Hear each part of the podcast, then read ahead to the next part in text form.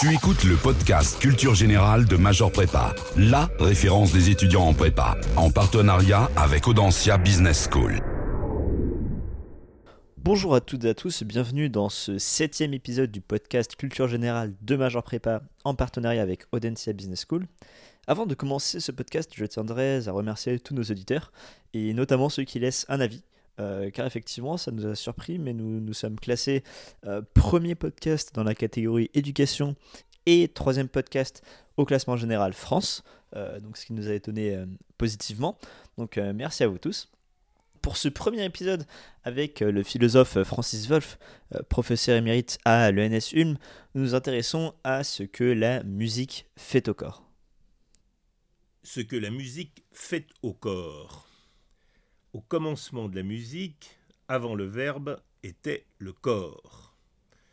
Certaines musiques mettent en transe, avec convulsions, cris, tremblements, perte de connaissance, chute, possession. La transe musicale est un phénomène universel, historiquement et géographiquement. Un livre de Gilbert Rouget qui s'appelle La musique et la transe définit en effet ce qu'est la transe et comment elle peut être provoquée par la musique. Je lis ce livre, page 55. La transe est un état de conscience passager ou, comme le mot même l'indique, transitoire. On quitte son état habituel pour entrer en transe et au bout d'un certain temps, extrêmement variable suivant les cas, on revient à son premier état. C'est donc un état inhabituel. On pourra dire éventuellement de telle personne qu'elle vit en permanence en état de transe, il n'en restera pas moins que l'état en question est vu comme inhabituel et de plus, en l'occurrence, comme inhabituellement habituel. Et il ajoute, page 56, sans prétendre les recenser, énumérons comme principaux symptômes de la transe trembler, être parcouru de frissons, être pris d'horripilation, s'évanouir, tomber à terre, bailler, être pris de léthargie, être saisi de convulsions, baver, avoir, les yeux exorbités, tirer une langue énorme, être atteint de paralysie d'un membre ou d'un autre, présenter des troubles thermiques, avoir les mains glacées alors qu'il fait chaleur torride, avoir chaud quand il fait extrêmement froid, être insensible à la douleur, être agité de tics, souffler bruyamment, avoir le regard fixe, etc. La transe s'oppose dans les rituels de possession à l'extase.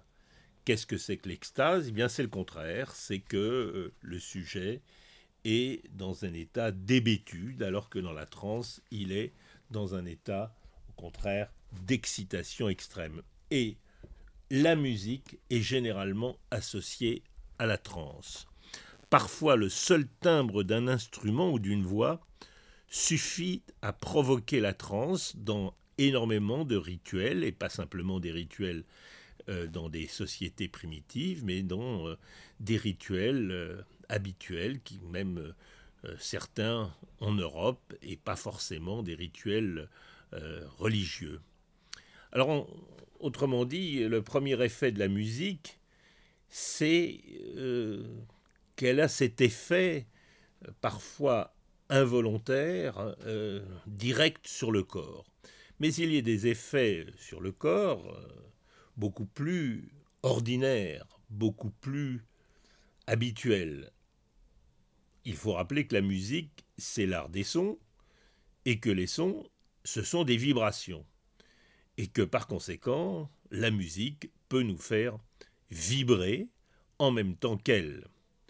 En effet, puisque le son vient d'un corps qui vibre, que ce soit un instrument, violon, piano, trompette, ou que ce soit directement d'une percussion, d'une, par exemple, d'une peau qui vibre, lorsque l'onde nous en parvient, elle fait forcément vibrer le nôtre.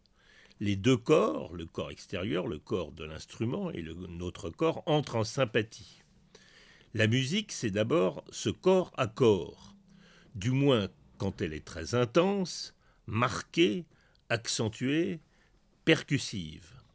Un rappeur, par exemple, ne peut pas chanter legato comme un chanteur d'opéra ou mezza voce à voix basse. et on ne peut pas l'écouter contemplativement. Son message, c'est le médium, percutant, crié, scandé, fort et grave. Regardez aussi ce qu'on entend dans une salle de concert de heavy metal, ou encore dans les rave parties. Écoutez, par exemple, Daft Punk.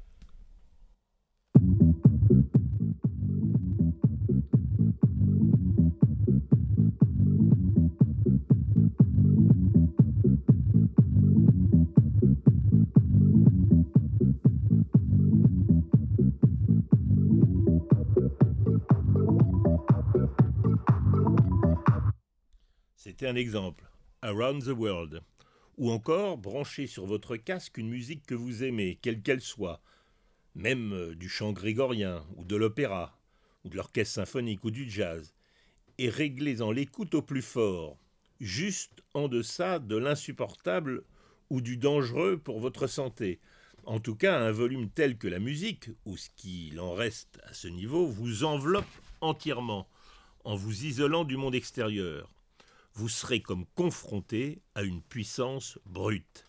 Les vibrations acoustiques se transmettent à tout l'organisme et le font frémir d'autant plus fort que le son est plus intense et surtout plus grave. Les harmoniques inférieures, c'est-à-dire les harmoniques graves, sont plus puissants et plus stables. Leur amplitude favorise leur propagation et leur réverbération dans les cavités profondes du corps, notamment l'abdomen et le thorax. Les sons, médiums et aigus, sont nécessaires à la compréhension de la musique, et notamment à ses euh, effets émotionnels, au plaisir esthétique qui en résulte, mais les sons graves favorisent les excitations purement corporelles, physiques, désinhibantes, hypnotiques. La musique ainsi entendue n'est pas seulement entendue, elle traverse tous les sens, elle nous touche entièrement et non seulement tout notre corps, mais l'ensemble de nos sens et pas simplement l'ouïe. Nul besoin d'entendre d'ailleurs pour percevoir ces vibrations musicales. Notons par exemple qu'il existe des percussionnistes virtuoses qui sont sourds. Je pense à une percussionniste américaine du nom d'Evelyn Glennie. Si on regarde l'histoire, on s'aperçoit que toute musique qui se veut jeune ou nouvelle, en tout cas émancipée de la tradition, à quelque moment que ce soit de l'histoire, même lorsque euh, celle-ci est très ancienne, en tout cas une musique affranchie des conseils de modération, libérée des règles de la bienséance, doit frapper les esprits en faisant vibrer les corps par des sonorités puissantes, des harmoniques graves, des percussions marquées. Ça va de Beethoven au heavy metal, au trash, grunge, punk, rap, etc., en passant par Stravinsky, et puis le Dixieland, le swing, le bebop, le free jazz. Prenons un exemple classique. L'écoute en continu de Tristan et Isolde de Wagner peut nous donner ce sentiment purement physique corporel de vertige et nous transmettre ce qu'appelait, ce que Rimbaud appelait, ce long immense et raisonné dérèglement de tous les sens, comme un bain sonore ininterrompu qui nous enlace et qui nous engloutit, comme une marée musicale qui ne cesse de nous submerger, un trop-plein de convulsions que la musique même ne semble pas pouvoir contenir et qui nous excède nous-mêmes, c'est en deçà même de l'harmonie du drame, la pure hypnose du son. Cet effet physique, il est aussi possible de le ressentir sans envoûtement ni hypnose, avec juste ce qu'il faut de tension jubilatoire, à l'écoute de certains crescendo musicaux réussis. Par exemple, le, un des plus célèbres, c'est le boléro de Ravel.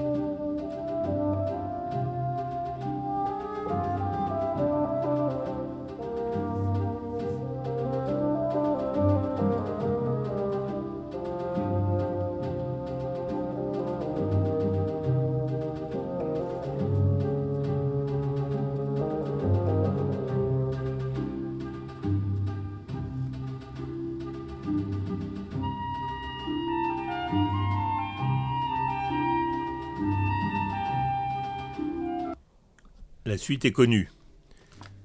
En tout cas, dans ce genre euh, de circonstances, on constate que l'effet n'est pas simplement émotif ou esthétique, l'effet est littéralement physique. À son plus bas degré, le plus immédiatement et simplement physique, l'expérience musicale est bien vibratoire. Notre corps devient caisse de résonance. Il se fait contrebasse, avec notre buste dans le rôle de la table d'harmonie. Il est devenu l'instrument même de la musique entendue. Celle-ci nous a pénétrés par la peau jusqu'au cœur. Mais le deuxième grand effet de la musique, après la vibration, c'est ce qu'on peut appeler le transport. La musique nous fait bouger, elle nous fait marcher, courir, sauter, danser. Quand on dit qu'elle nous émeut, c'est d'abord et avant tout parce qu'elle nous meut, elle nous fait bouger. Le second effet physique de la musique, aussi archaïque et universel que le précédent, c'est le mouvement du corps. L'émotion, l'émotion musicale, est primitivement motion, au sens ancien du terme, mouvement. Les ethnomusicologues insistent sur la fonction justement motrice de la musique, coordination des actions du groupe, cohésion, sociale de la musique. Euh, dans les groupes, musique, du verbe musiquer, pour se sentir appartenir au même groupe, former ainsi une communauté. Le rythme en particulier facilite la synchronisation des mouvements. Ce qu'on appelle des marches, les marches militaires par exemple, à deux temps, un temps fort, avançons la même jambe, un temps faible, lançons l'autre jambe vers l'avant, qui a une mesure marquée, qui a un tempo régulier, permettent d'avancer comme un seul homme, si possible en rang serré, et parfois face à l'ennemi dans un champ de bataille. Les valses à trois temps, fort, faible, faible, fort, faible, faible, obligent à tourner.